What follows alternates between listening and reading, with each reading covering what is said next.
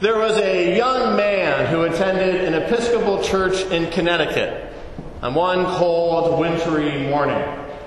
And he was filled and moved by the Holy Spirit. And in the middle of the service, he said, Amen. And the people around him were a little disturbed. And then a little bit later, he said, Hallelujah. And more people were disturbed around him. And finally, he said, Praise Jesus. And now the whole congregation was turning around and people were getting very, very uncomfortable. And so this usher comes down the aisle and leans over and says to this young man, Sir, control yourself. And the young man says, I, I can't, I got religion. And the usher said, Well, you certainly didn't get it here.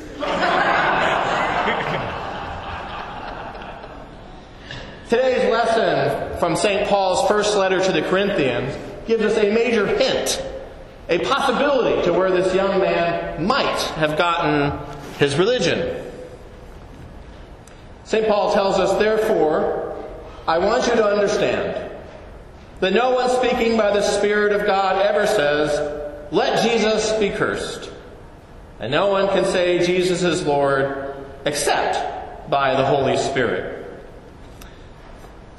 It's possible that this young man had an infusion of the Holy Spirit, some experience of God that moved him to worship in ways both unfamiliar and unsettling to those staid Episcopalians of Connecticut stock, committed to New England reserve and decency. And by the way, uh, beware of priests from that part of the country. But the major topic that comes up in 1 Corinthians is a very elusive and sometimes mysterious topic of spiritual gifts. Spiritual gifts. If you'll turn back to your bulletin and go to the second lesson from 1 Corinthians, we're going to read that those four sentences there. We'll stop at spirit at the very end, but we're going to read all that together. Now, concerning spiritual gifts, brothers and sisters, I do not want you to be uninformed. You know that when you were pagans, you were enticed and led astray to idols that could not speak. Therefore, I want you to understand that no one speaking by the Spirit of God ever says that Jesus be cursed, and no one can say Jesus is Lord except by the Holy Spirit. Now, there are a variety of gifts, but the same Spirit, period. Now, hear this same passage through the translation by Eugene Peterson called The Message. God's various gifts are handed out everywhere, but they all originate in God's Spirit. God's various ministries are carried out everywhere, but they all originate in God's Spirit. God's various expressions of power are in action everywhere, but God Himself is behind it all. Each person is given something to do that shows who God is. Everyone gets in on it. Everyone benefits. All kinds of things are handed out by the Spirit, and to all kinds of people. The variety is wonderful. Wise counsel, clear understanding, simple trust, healing the sick, miraculous acts, proclamation, distinguishing between spirits, tongues, interpretation of tongues. All these gifts have a common origin, but are handed out one by one by the one Spirit of God. He decides who gets what and when. Spiritual gifts Spiritual gifts. Let's say that together. Spiritual gifts. Did you know that there are spiritual gifts inventories and assessments you can take? Raise your hand if you've ever taken one of those spiritual gifts assessments. Okay, a few of those. Uh, some of them are online. Some of them are in booklets, very long booklets that you fill out. Some are helpful, some are not so helpful. Did you know that there's been a long discussion and conversation in the church about the exact number and nature and variety of the gifts? Did you know there are actually books that you can purchase that talk about unleashing the power of the Spirit in your life? Now, what if you didn't know some of those things? What if you're sitting here and you said, I didn't know that? Well, that certainly means there's more for you to experience with God. There's more for you to discover in your faith. Okay, let's bring the question a little closer to home. Just a little. Do you know your spiritual gifts? Raise your hand if you think you know what your spiritual gifts are. Okay? A, a couple of hands. Some people, not so sure.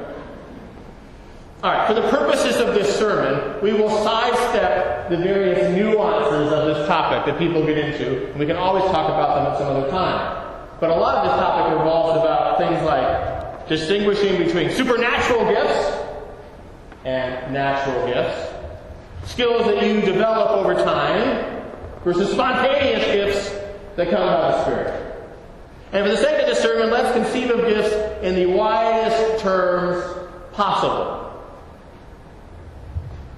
So, whatever skills you have, whatever you are good at, whatever time you have, whatever time you can give, whatever people say that you are good at, whatever you enjoy doing. These are all, in a certain sense, gifts. Right? Because God gives us the gift of life, the gift of this world, and so therefore all those things, in a certain sense, are gifts. But the question is, what are you going to do with your gifts, abilities, opportunities, time, talent, and treasure? What am I going to do with those? Well, St. Paul conveniently tells us what we're supposed to do with them and why they've been given to us in, right here in 1 Corinthians chapter 12, verse 7. To each is given the manifestation, manifestation of the Spirit for the common good.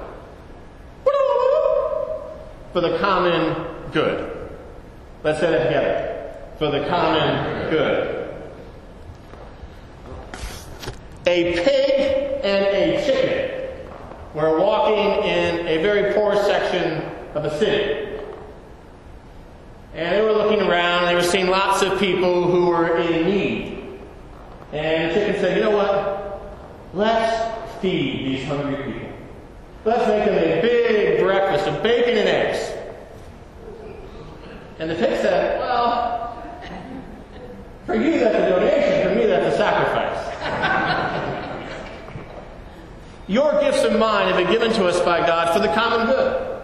And sometimes using those gifts can feel like a sacrifice, sometimes it can feel like a donation. But the disciple of Jesus, the serious Christian, knows that all the gifts they've been given in life, all the opportunities, all the blessings they have, are not just for their enjoyment alone, or just the enjoyment of their family. Well, that's appropriate. But all that they have has been given to them to give and to steward and to share for the common good.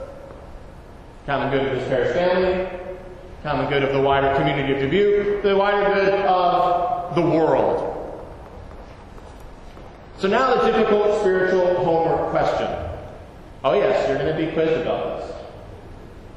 And actually, we all really will be when people look back at our lives and when we stand before God. But here's the spiritual question Are you using your gifts for the common good? Am I using my gifts for the common good? What about us as a spiritual family, as St. John's? Are we using our gifts for the common good? Now, as we get a little bit better clarity in our current mission process, a little bit better understanding of how our mission as a church relates to Jesus' great commandment to love God and love neighbor, and Jesus' great commission in his disciples, we'll all have a better idea of how we can use our gifts for the common good, the common good of this parish family, the common good of the wider community of Dubuque, and the wider good of the world. Now, Remember, whoever you are, you have gifts. Whatever your age, whether you're 9 or 99, you have skills and experiences that can be a blessing to others. You have been blessed to be a blessing. And there is another gift. The gift that that young man from that Connecticut parish had. And by the way, that young man was kicked out of that Connecticut parish. And many long years later made his way to Dubuque, Iowa. and if you believe that, I have a few other stories that I can tell you as well. But the gift that that young man had was the gift of faith. And that's a very precious gift for us to lift up, to nurture, and to encourage, particularly in the times that we live in. The gift to be moved by the Spirit, to say that Jesus is Lord. Now, when you come to our family table, when you come to the Eucharistic table this morning, don't just receive bread and wine, but receive power, receive spirit. When you come to the altar this morning, come and give thanks to God for all the gifts that you have received in your life. And when you come to the altar this morning, be filled with that Spirit. And then go forth in the power of the Spirit, using your gifts for the common good, to love and serve the Lord. Amen.